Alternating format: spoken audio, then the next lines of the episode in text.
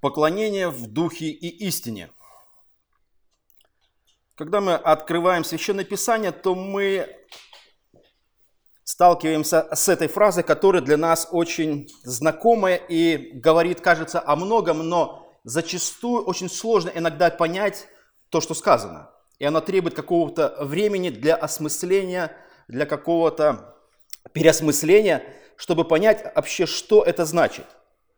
Текст, к которому мы э, сегодня обратимся, Евангелие от Иоанна, 4 глава, начнем э, с 4 по 9 стих. Написано следующее. «Надлежало же ему, то есть Иисусу Христу, проходить через Самарию. И так проходит он в город Самарийский, называемый Сихарь, близ участка земли, данного Яковом сыну своему Иосифу. Там был колодец Яковлев, и Иисус, утрудившись от пути, сел у колодезя. Было около шестого часа. Это 12 часов дня. Полдень. Приходит женщина из Самарии, подчеркнув воды. Иисус говорит ей, дай мне пить, ибо ученики его отлучились в город купить пищи. Женщина самар, самарянская говорит ему, как ты, будучи иудей, просишь пить у меня самарянки, ибо иудеи с самарянами не сообщаются. Прежде чем подойти к нашему основному тексту поклонения в духе истины, нам всегда нужно понять контекст, что же случилось и почему все эти странные вещи мы читаем. Потому что речь идет о самарийском неком городе. Смотрим а, про женщину, которая приходит почерпнуть воды. Мы видим а, странные вопросы, которые задает женщина о том, что почему ты спрашиваешь у меня у самарянки, и потом объяснение Иоанна о том, что иудеи с самарянами не сообщаются. Все это довольно непонятно, поэтому требует определенного разъяснения, чтобы подойти к основному тексту. Это очень важный а, момент. Мы должны погрузиться в историю. Что же случилось и почему Израиль был разделен особым образом? И была зона, где жили иудеи и где жили самаряне. Кто же такие иудеи, кто такие самаряне? Давным-давно, в 933 год, 928 год до Рождества Христова, а, смерть Соломона практически поставила точку в истории израильского государства. После смерти Соломона водрузился его сын, который стал управлять очень жестоко и неразумно. Он проводил чрезвычайно жесткую репрессивную внутреннюю политику, и именно Рааму принадлежит высказывание – Отец мой наказывал вас бичами, а я буду наказывать скорпионами. То есть жестокость и насилие и налоги, которые он требовал от Израиля, они были, скажем, абсолютно невыполнимым требованием. К нему пришла делегация, попытались с ним договориться, и в итоге он сказал, что я буду вас наказывать скорпионами. Отец слишком мягок был по отношению к вам. И, естественно, в результате этого конфликта 10 колен Израиля откалываются от основного Израиля. И получается две части, 10 и 2. Десять колен Израилевых э, не признали над собой власть этого, скажем, новоиспеченного царя, его, его власть, и таким образом они отделяются, и это отделение начало называться Северное царство, Северное Израильское царство со столицей в Самарии. Вот почему и город Самарийский, а, Сихари, да, который мы читаем. Далее мы смотрим а, по истории, что оставшиеся два колена Иудина и Вениаминова, они стали, остались верны дому Давидову и образовали государство центром в Иерусалиме и стали называться Южным царством. И таким образом получилось два царства. Северное царство с десятью коленами и Южное царство с двумя коленами Одно называлось Израильское царство, другое называлось Иудейское царство. И вот так они существовали. А, но Северное царство было взято в плен в 722 году, 722 году до Рождества Христова. Его завоевали а, ассирийцы, и все население было фактически угнано, образованное, богатое население было угнано в рабство.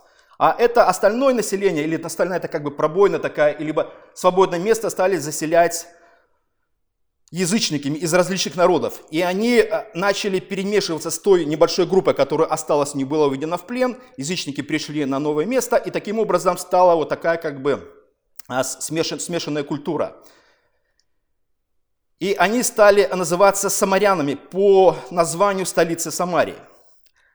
Затем они, они стали смешиваться вот не только, скажем, э, как бы культурно, но стали смешиваться как язычники, стали, э, скажем, практиковать свои, свои поклонения. И таким образом эта комбинация элементов иудаизма с различными языческими культами, они установили а, в Самаре определенный вид э, религии.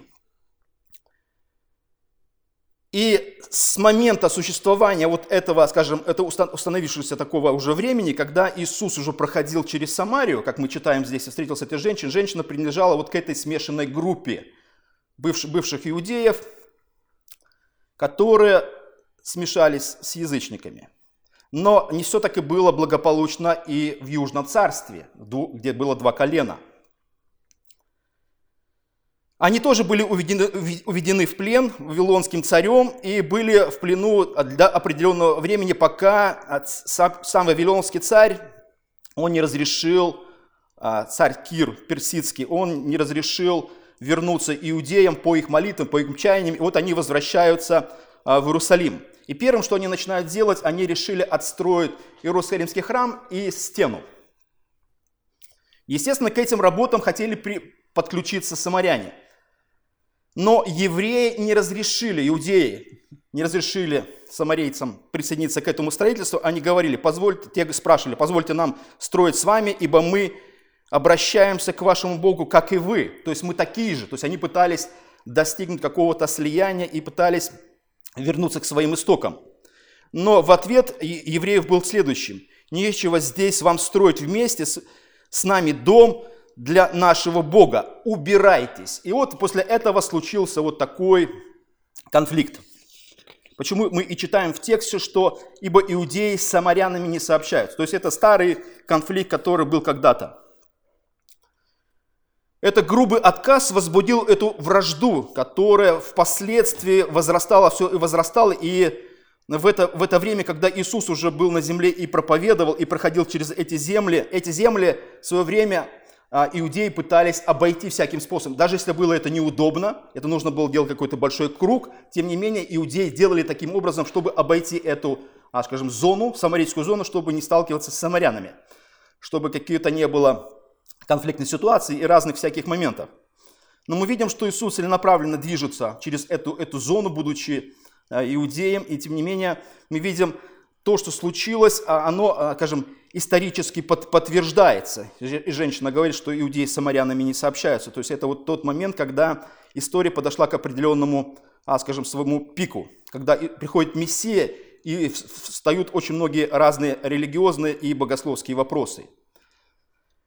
Самаряне по своей исторической, скажем, традиции, они принимали только Пятикнижие Моисея. Все остальное, пророков, Писания, естественно, они от, отвергали. И вот, вот так вот было их устройство в Ветхом Завете, о Ветхом Завете. И место поклонения у них была гора Герезим.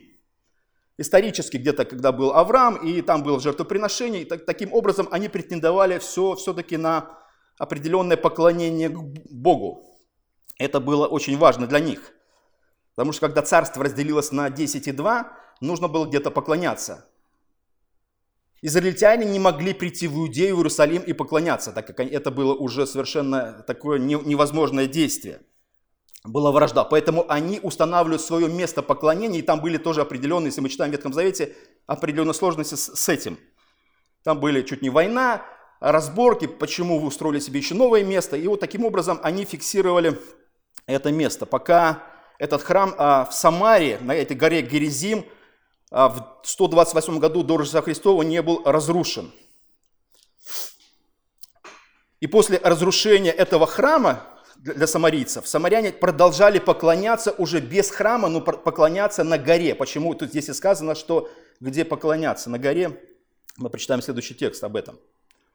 Поэтому исторически они принимают решения, а, скажем, разные точки, где им нужно поклоняться. Вот, хотя, кажется, вроде бы один народ, но вот эти исторические события, связанные с перемещением народов, в изгнании, Божьим наказанием, разделение Израиля на две части, это все послужило определенной травмой и история Израиля, она, скажем, сейчас уходит в небое, даже, даже исторически, культурно, вот эти рассеявшиеся 10, э, скажем, частей Израиля, Северное царство, даже есть такое предание, что евреи ждут, что когда-то, когда придет Мессия, вот эти 10 э, колен, они каким-то чудесным образом восстановятся и присоединятся к общему Израилю. Все эти колена будут восстановлены, потому что мы знаем, что только два колена остались во времена Иисуса, которые были, э, возвратились из плена.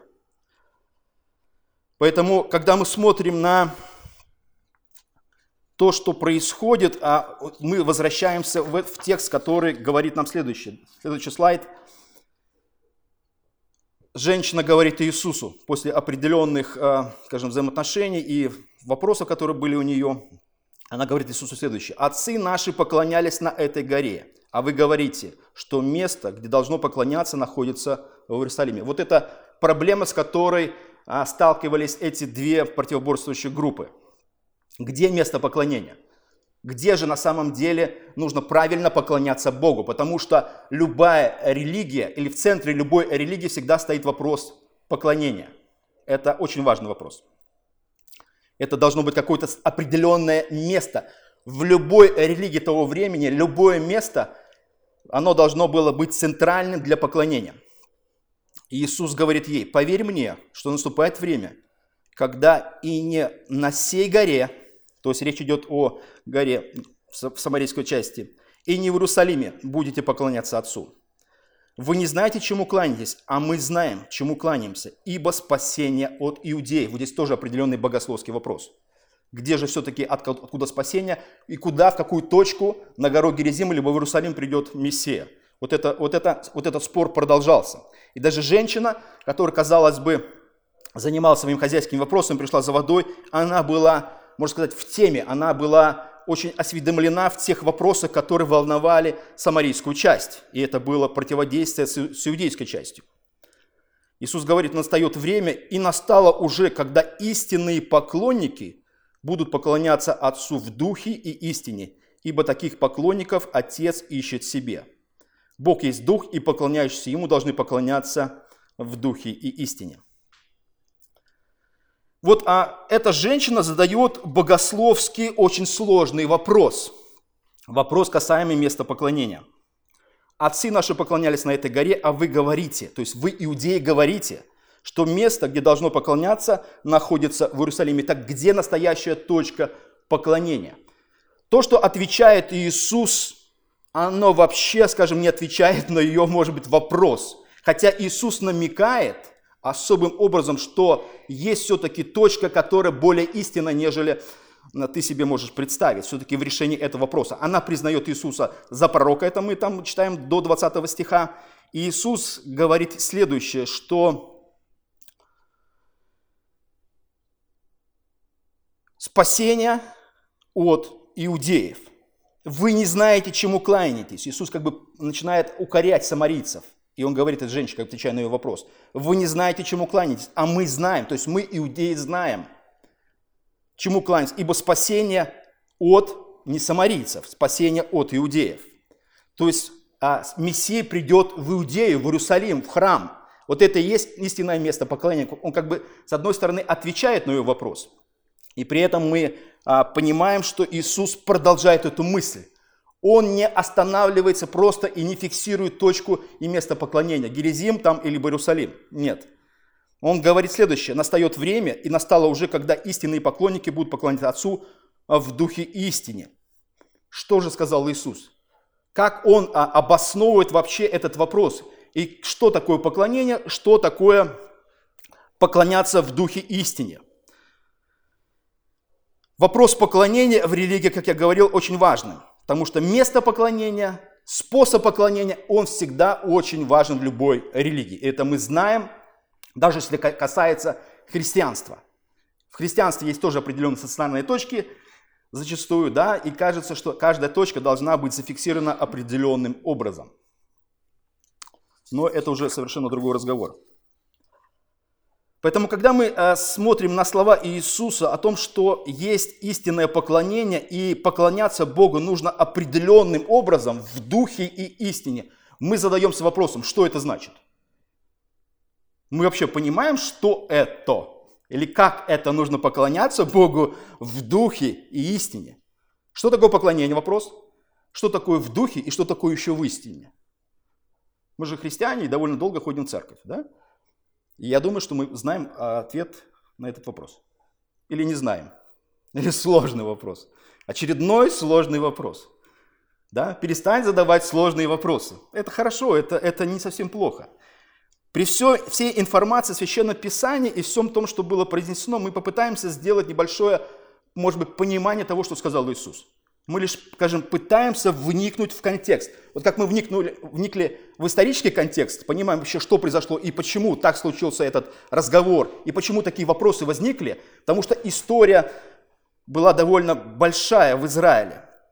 И Иисус начинает отвечать на важнейший вопрос, который, в принципе, и касается сейчас христианской церкви. Первый вопрос. Что такое поклонение? Что такое поклонение? Это что? Это способ либо это форма. Что это такое? Поклонение а, проявляется особо, особым образом. Оно выражается в почитании, либо в уважении, либо в преданности чему-либо, либо кому-либо. Также преклонение, а слово от преклонять колено. Поклонение, преклонение – это вот все вот из этой области. Поклоняться означает кланяться, как мы кланяемся, да? Простираться, это вперед, вот, когда простирались перед какими-то важными людьми, и целовать руку. Вот почему целовать руку? А в языческих культах было следующее. Было божество, которому, скажем, невозможно было приблизиться очень, скажем, близко.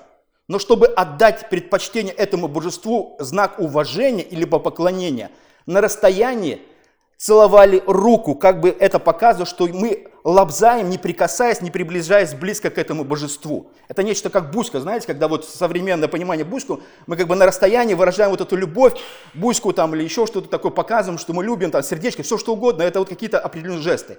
Вот в языческой религии люди не приближались к божеству, но выражали это через целование руки.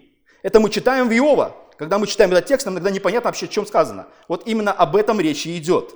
Не приближайся, но оказывай поклонение либо уважение божеству. Поэтому поклонение есть определенный вид уважения, либо преданности, либо определенный как бы подсчет, который выражается через определенное действие. И мы, например, читаем евангельский текст на Рождество, когда волхвы пришли к Иисусу, да? Где родивший царь Иудейский, ибо мы видели звезду его на востоке и пришли, что? Поклониться Ему. Кто пришел? Волхвы пришли поклоняться, поклониться Иисусу.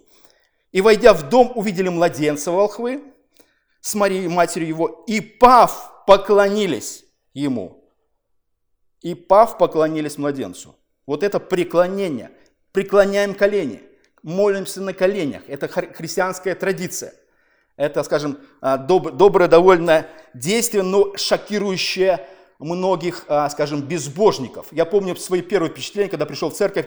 Для меня был первым таким не шоком, но определенной сложностью это молитва на коленях. Да? Ладно, когда ты молишься стоя, мы молимся сидя, разные формы. Как Бог нас застал, так и молимся лежа, и там, ну, как, как получается в определенных моментах. Но когда мы преклоняем колени, это определенная форма, и это определенная, скажем так, скажем, барьер для человека, для культурно образованного, кажется, человека, да, который не стал с религией, а это такое, знаете, что-то довольно странное. Хотя мы видим, а, значит, религию, а, скажем, которая арабы практикуют мусульманство, да, то там вполне это нормально и естественно. Мы видим коврик, мы видим пять, пять раз преклонения, молитвы, где бы там они ни были, в магазинах, а, где бы они ни находились, на улице, они останавливаются в определенное время, расстилают этот коврик и преклоняют колени свои. Вот такая форма поклонения, она довольно, скажем, известна и всегда была нормальна. Для современного человека, естественно, это определенный шок. Сейчас не модно молиться на коленях, да, или, или колено преклоненно. Довольно странно. Хотя в 90-е годы это была норма для практически всех церквей.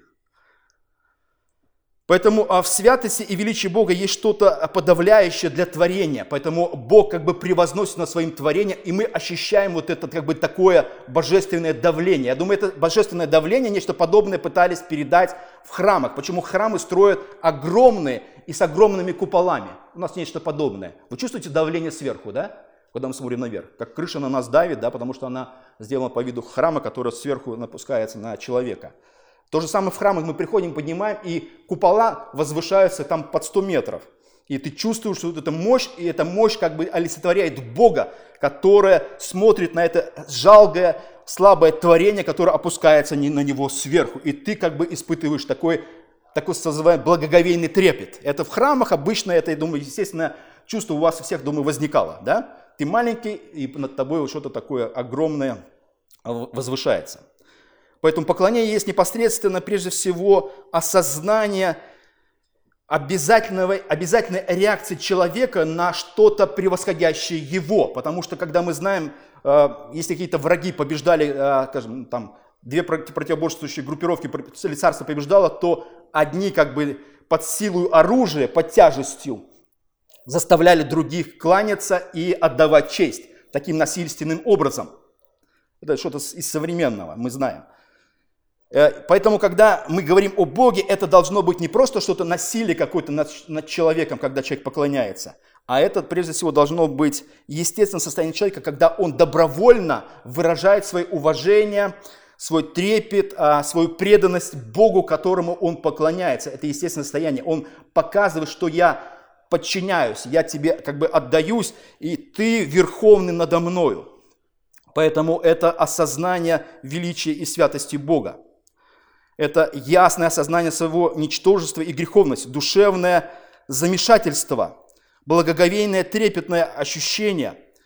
Это ликующая хвала всем своим существом. Это была похожая история, когда Петр по просьбе Иисуса закидывал невод и достал не то, что он ожидал, он застал там 150 где-то рыб.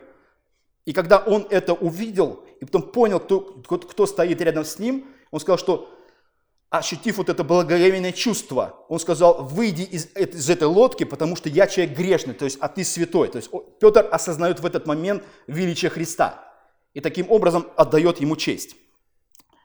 И всякий раз, когда речь идет о поклонении, мы видим в Писании абсолютно буквальное, скажем, э, действие, которое происходит. Это прежде всего падание ниц, низ, Полностью мы смотрим, когда явление ангелов, Бога, вот что-то происходило, либо преклонение колен, либо, как я говорил, целование божества. Все, ничего другого не существует. Это, это буквально, буквальное действие. Хотя в современной культуре или в христианской современной культуре или в современном понимании поклонения это вообще, слово сместилось а, в область вообще музыки. И к поклонению это не имеет практически никакого а, какого прямого действия. Музыка – это есть поклонение, хотя на самом деле это так, так оно и не есть.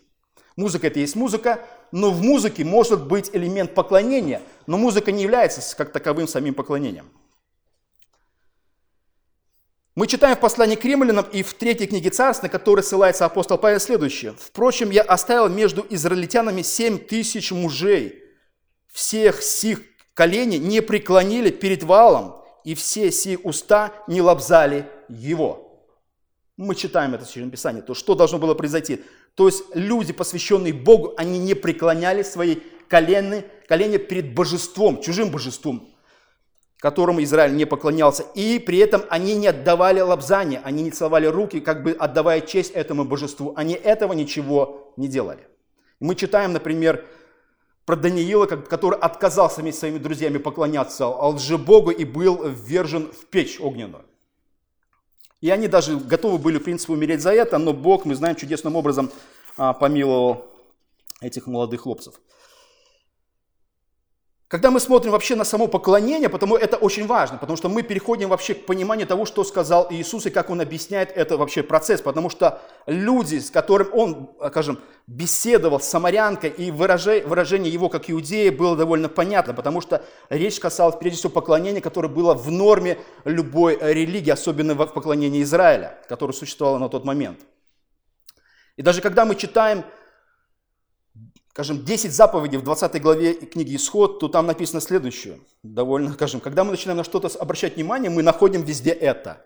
Когда мы, не, когда мы на это не, не, не обращаем внимания, мы это не замечаем. Это особенность человека. Да? Если женщина становится беременной, беременной, ей кажется, что, выйдя на улицу, она видит вокруг себя очень много беременных. Когда женщина не беременна, она, может быть, не видит такое количество беременных женщин. Это такая особенность или внимательность человека, которая обостряется в определенный момент. И когда мы говорим о поклонении, естественно, мы смотрим на 10 заповедей, которые сказаны следующее. «Изрек Бог все слова сии, говоря, «Я Господь Бог твой, который вывел тебя из земли египетской, из дома рабства, да не будет у тебя других богов перед лицом моим». То есть Бог уже отделяет себя от других абсолютно а, так называемых богов. Не делает себе кумира и никакого изображения. Это буквально не делать себе статуэтку, буквально не изображая из дерева, из камня, из золота, как делали евреи, когда вышли из Египта, они сделали из золота себе тельца, быка, золотого быка. И Бог говорит, не делай себе кумира и никакого изображения того, что наверху, наверху и что на земле внизу, и что в воде ниже земли. И дальше он говорит следующее. Не поклоняйся им и не служи им, ибо я Господь Бог твой.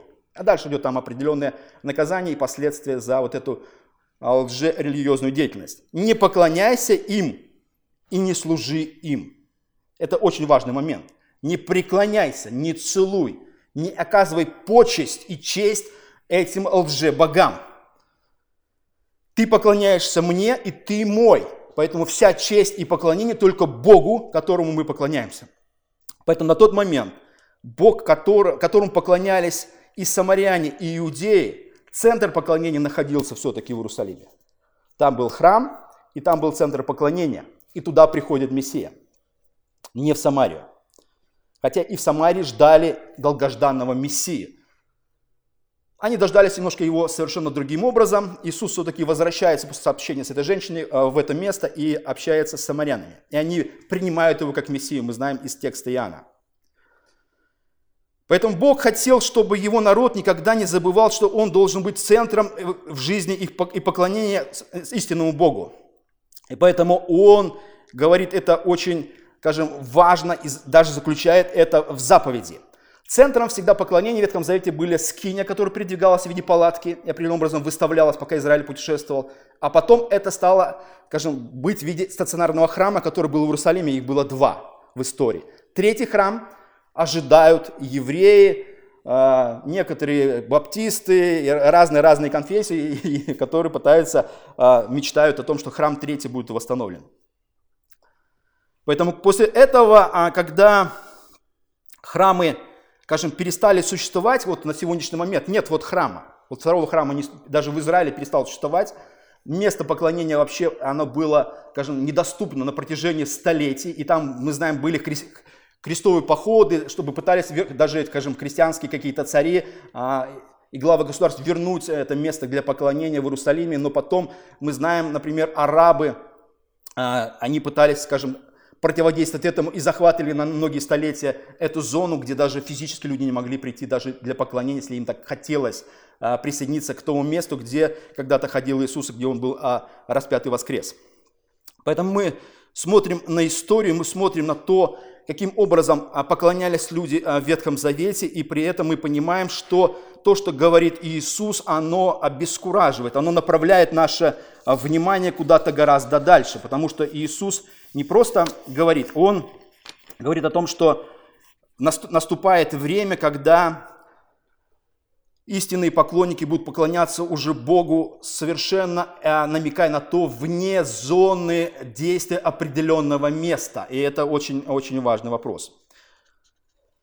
Безусловно, храмы э, и стационарные точки были э, как бы символом поклонения Богу. Но, но все прекрасно понимаем, что там Бога не было, потому что Павел в своей проповеди В Греции он объясняет грекам о том, что Бог живет не в, не в рукотворных, то есть не в физических храмах, которые строят людях, он живет на небесах. Но храмы а есть выражение в то время. Израильский храм, Иерусалимский, он был выражением того, что Бог присутствует среди своего народа в определенной комнате, святая святых.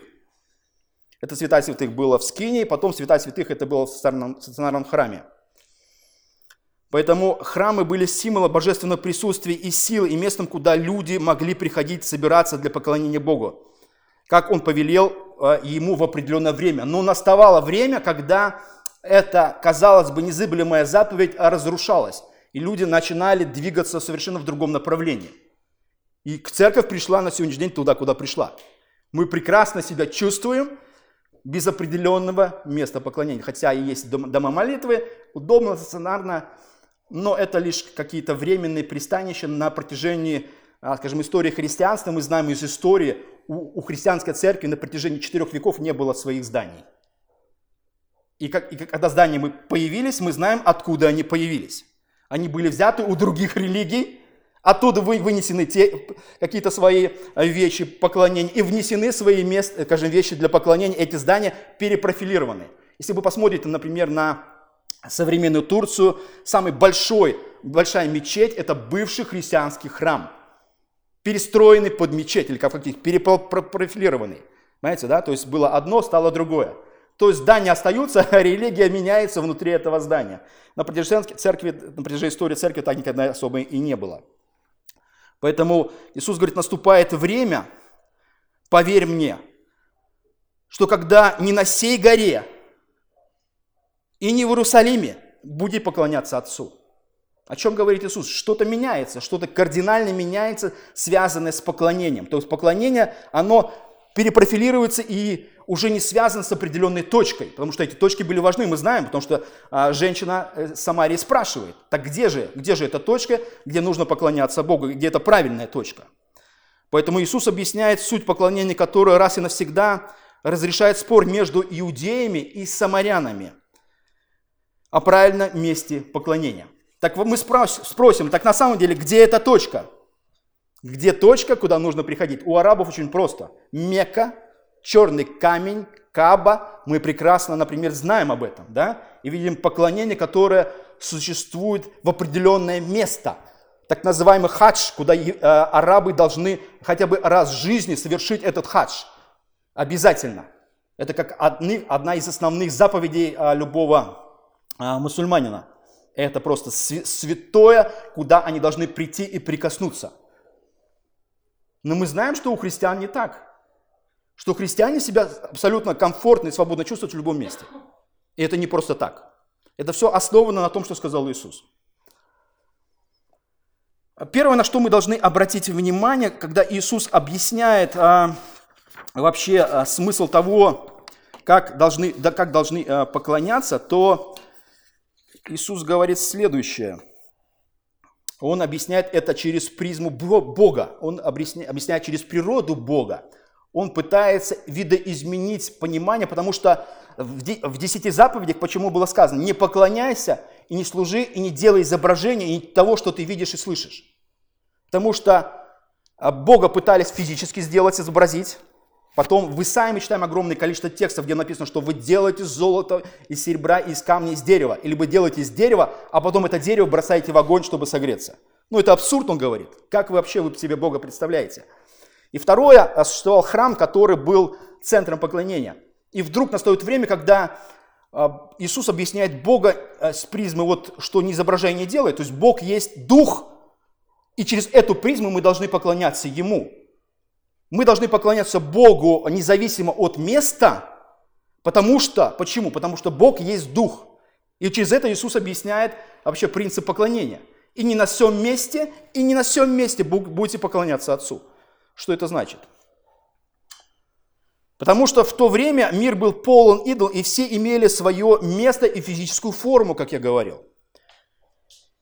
И мы не поклоняемся вне какой-то физической формы. Человек нуждается, как будучи сам физическим, он нуждается в физических образах. Обязательно нужно прикоснуться, дотронуться, сходить, увидеть. Сложно поклоняться Богу, которого мы читаем и которого мы не видим. Это наисложнейшая задача. Это очень сложно. И при этом не пытаться упростить это поклонение в виде какой-то физической формы. Иисус говорит в 24 стихе, Бог есть Дух, и поклоняющему должны поклоняться в Духе. Такой вот момент. То есть через призму понимания Бога, что есть природа Бога, которая есть Дух, дословно Бог Дух, который есть один славный Дух, и этому Духу мы поклоняемся в Духе. Это довольно сложно, да? Довольно сложно вообще понимать Дух и поклоняемся в Духе, да? Духу в Духе. Как это вообще? Это, это вообще про что Иисус говорит? Мы поклоняемся а, прежде всего нематериальному Богу, который по природе есть Дух. А что это значит, Бог есть Дух? А, это э, прежде всего говорит о том, что мы не видим Бога. Бог есть Дух, которого мы не видим. Да, у Бога Духа есть, как, как своя природа, Дух.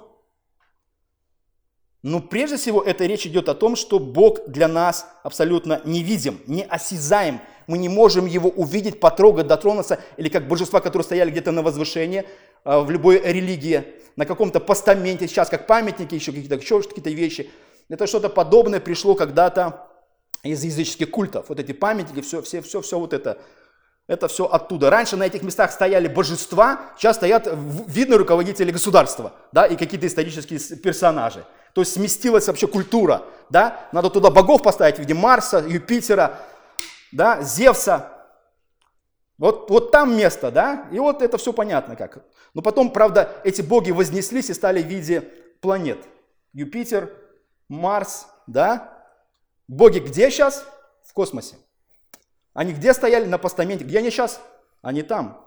Ты можешь приблизиться к божеству через космический какой-то как, как это, прибор, или ты можешь просто увидеть через прибор и издалека увидеть и поцеловать руку, отдавая честь этому божеству, которое находится далеко от тебя.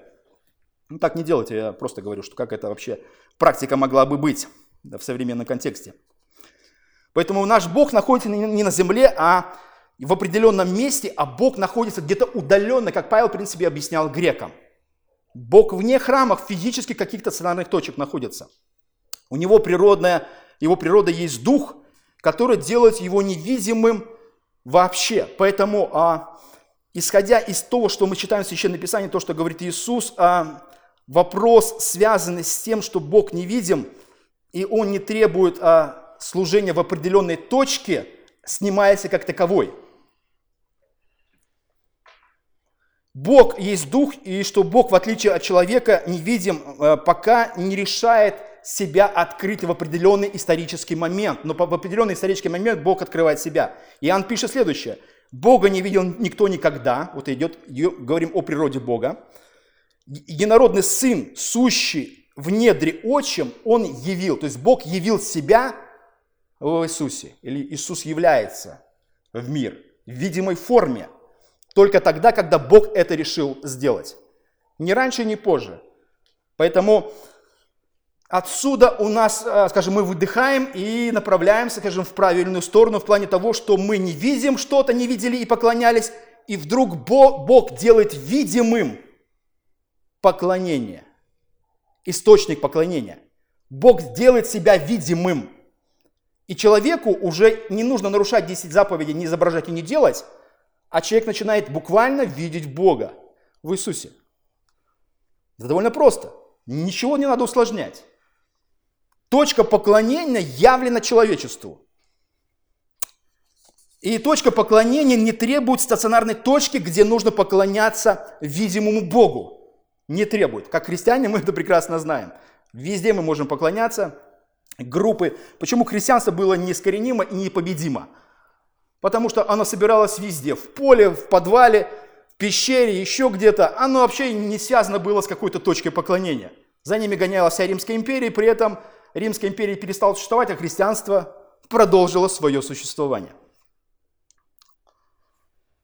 Поэтому поклонение в духе – это прежде всего а, отказаться от привязки поклонения к определенному месту. Самария, Иерусалим, Минск, Киев, там, Белиси, все что угодно. Нет никакой абсолютной точки.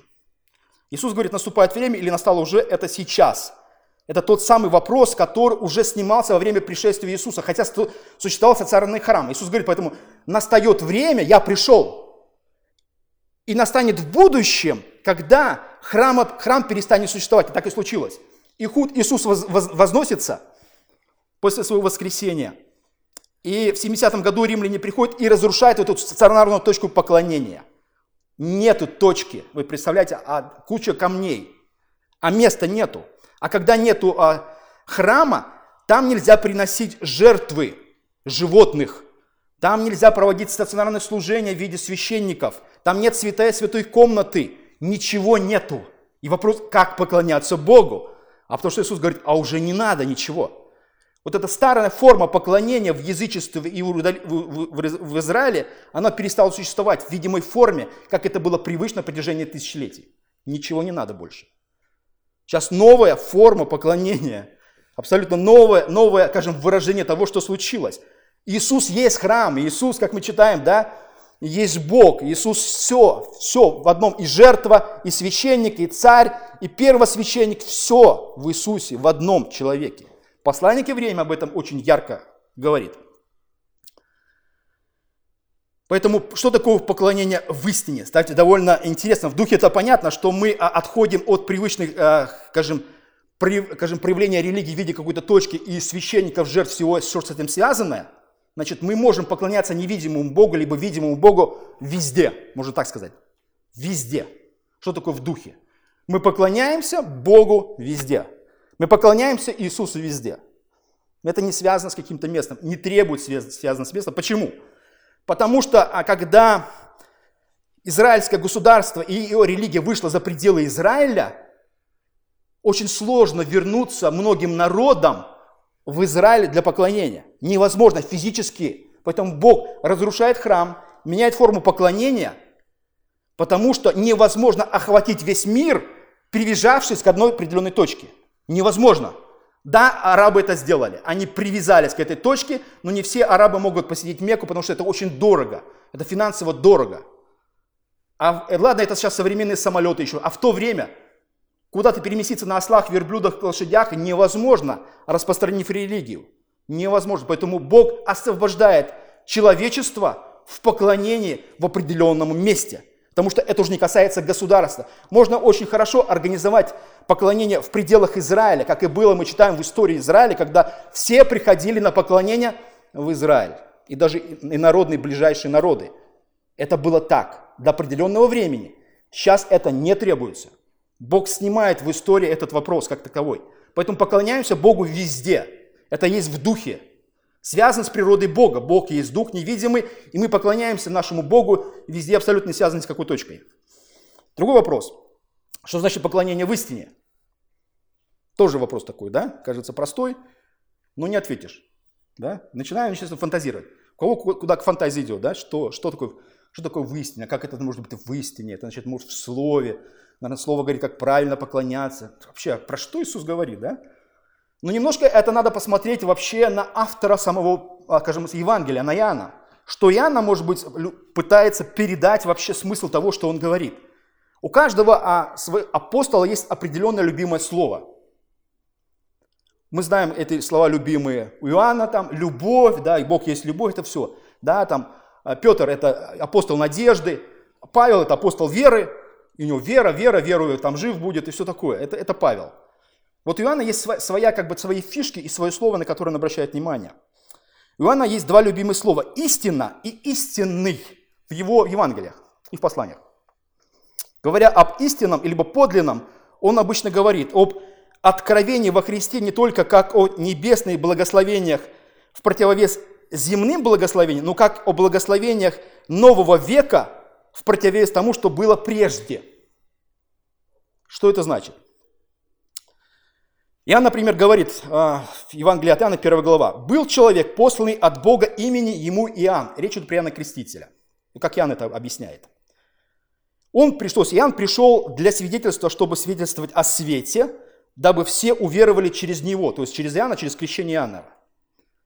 И дальше Иоанн говорит, он не был свет, то есть Иоанн Креститель не был светом, но был послан, чтобы свидетельствовать о свете, то есть об Иисусе.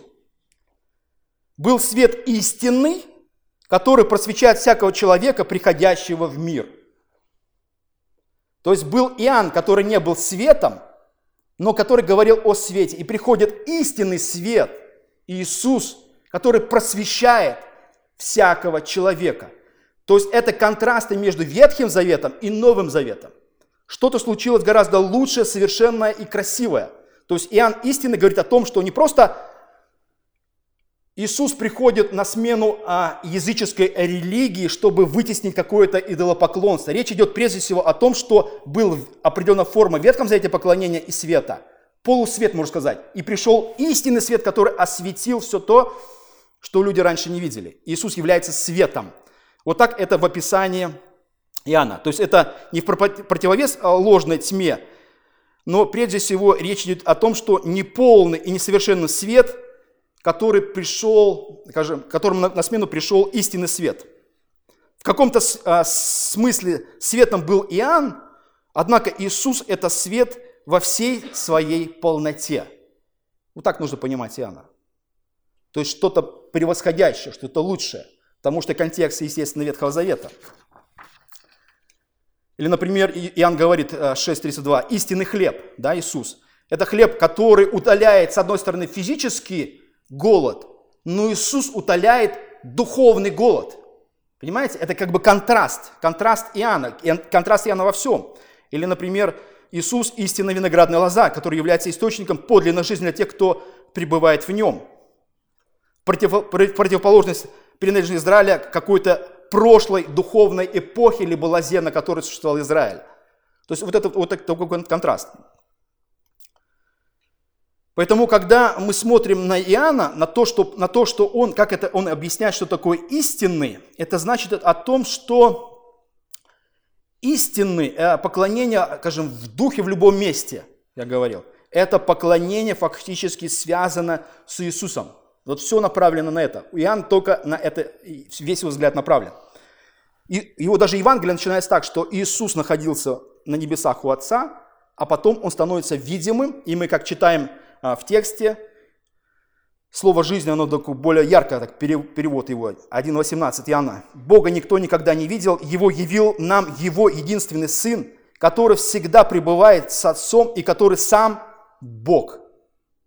Вот Бог является, скажем, в видимой форме, Иисус является нам, и это является вот этим истинным а, поклонением в истине, значит, поклонение в Иисусе или поклонение Иисусу. Иисус есть истина. Иисус даже сам про себя говорил, я есть путь истина и жизнь, да? Я есть истина. То есть истина связана с чем? Потому что очень сложно, что такое поклоняться в истине, что это такое? Нет. Это буквальная, скажем, точка, которая связана непосредственно с Иисусом. Поклоняться в истине – это вот, исходя из того, что мы прочитали текста, а минуя все, все посредничество жертв ветхозаветных храмов и все, что было связано с поклонением. Это все уходит в небытие. Это ходит в прошлое. Поэтому наше поклонение сейчас связано в истине не просто правильно, как иногда мы думаем. Нет, это связано непосредственно с Иисусом. То есть наше поклонение осуществляется, скажем, в видимой форме. Мы, скажем, отдаем свою дань, честь, преклоняемся, превозносим конкретного Иисуса, который есть выражение Бога, пришедшего когда-то на землю. И мы поклоняемся Иисусу в любой точке – мира. Ничего не нас не связывает, как христиан. Мы молимся Ему, мы Ему поклоняемся, мы чтим, мы о Нем рассказываем. Как рассказывали евангелисты, Евангелие проповедуется по всему миру, то, что Иисус является вот этой важнейшей точкой нашего поклонения. И в центре христианской церкви всегда поклонение Иисусу, что и говорит о вечере. Многие церкви сосредоточены непосредственно на жертве и воскресении Христа. Это центр поклонения – Понимаете, вечеря это что такое? Это мы, мы вспоминаем то, что случилось с Иисусом, что Он умирал. Понимаете? Это центр поклонения. Все. Скажем, в православной церкви вообще э, вечеря это центральная точка поклонения. Не, более ничего важного не существует в православной церкви. Вечеря это наиважнейшее. Молитва, это молитва стояния, это все понятно, это тоже важно. Но вечеря для них все. Вокруг этого все завязано. Ничего более важнейшего не существует. У нас как бы, мы, да, мы раз в месяц, поэтому мы как-то об этом говорим больше, нежели практикуем. Поэтому поклонение должно быть прежде всего библейским, и при этом оно должно быть сосредоточено на Иисусе. Он является как бы центром Писания, об этом говорил Писание, это случилось, и на этом центре его смерти и воскресения сосредоточена вся церковь. Об этом только апостолы говорили, когда мы читаем Деяния апостолов, ни о чем другом они не говорили. Как говорил Иисус, вы не знаете, чему кланяетесь. Если нет в центре Иисуса, это не поклонение Богу в духе истине, не поклонение. Если в центре нет Христа. Если в центре нет Христа, это иудаизм, может быть. Есть поклонение Богу, но без Христа в Израиле. Это иудаизм. Если в центре поклонения нет Христа, то это любая мировая религия. Так называемый, говорит, у нас Бог один, единый, мы всем поклоняемся. Но там, если нет Христа, это просто религия мертвая религия. Например, а, в мусульманстве, где есть общие корни, как вот говорила, например, женщина, есть наш колодец Яков, Яковлев, да, наш отец когда-то, то есть вот эти корни они пытались привязать к себе, потому что это было исторически так. И мусульманство говорит следующее, что где есть общие корни с Ветхим Заветом Авраамом, они говорят, что они предадут на Авраама, почему у них Байрам, вот это, да, вот этот, жертва, этот, барашка этого режут, это связано с Авраамом. Но там не Исаак должен быть, а у них там Измаил почему-то оказался. Подмена такая религиозная, да? Вот так они это все отмечают. Поэтому мусульманство вроде связано с Ветхим Заветом каким-то образом исторически, но при этом в центре их поклонения нет Иисуса. А есть Магомед, где и есть, скажем, их, их так называемый Бог. Если это у них происходит, то это можно назвать лишь поклонению дьяволу. Это не громко, это так и есть. В центре их поклонения поклонение дьяволу не Богу. Нельзя думать, что это просто безобидная религия или безобидная религия, где нет Иисуса. Любая религия, где нет Иисуса поклонения, что это иудаизм, мусульманство и любая другая религия, это есть поклонение дьяволу. Это так. Может быть, по-современному это резко звучит, но это так. Очень резко звучит, но это так. Мы иногда должны очнуться, мы должны понять, что что такое, насколько важно, чтобы в центре поклонения было поклонение Иисусу. Если его там нет, это дьявольская система поклонения, которая уходит от поклонения Иисусу. Поэтому любая религия без Христа – это чудовищная, мертвая, дьявольская религия. Поэтому все вот это, что связано с поклонением Богу, это в центре находится Иисус – Иисус говорит, вы не можете прийти а, к Отцу, минуя меня. Он не просто так это говорил, это тоже евангелистян нам говорит. Вы не можете поклоняться Богу, как, как, будто отодвигая меня на задний план. Невозможно.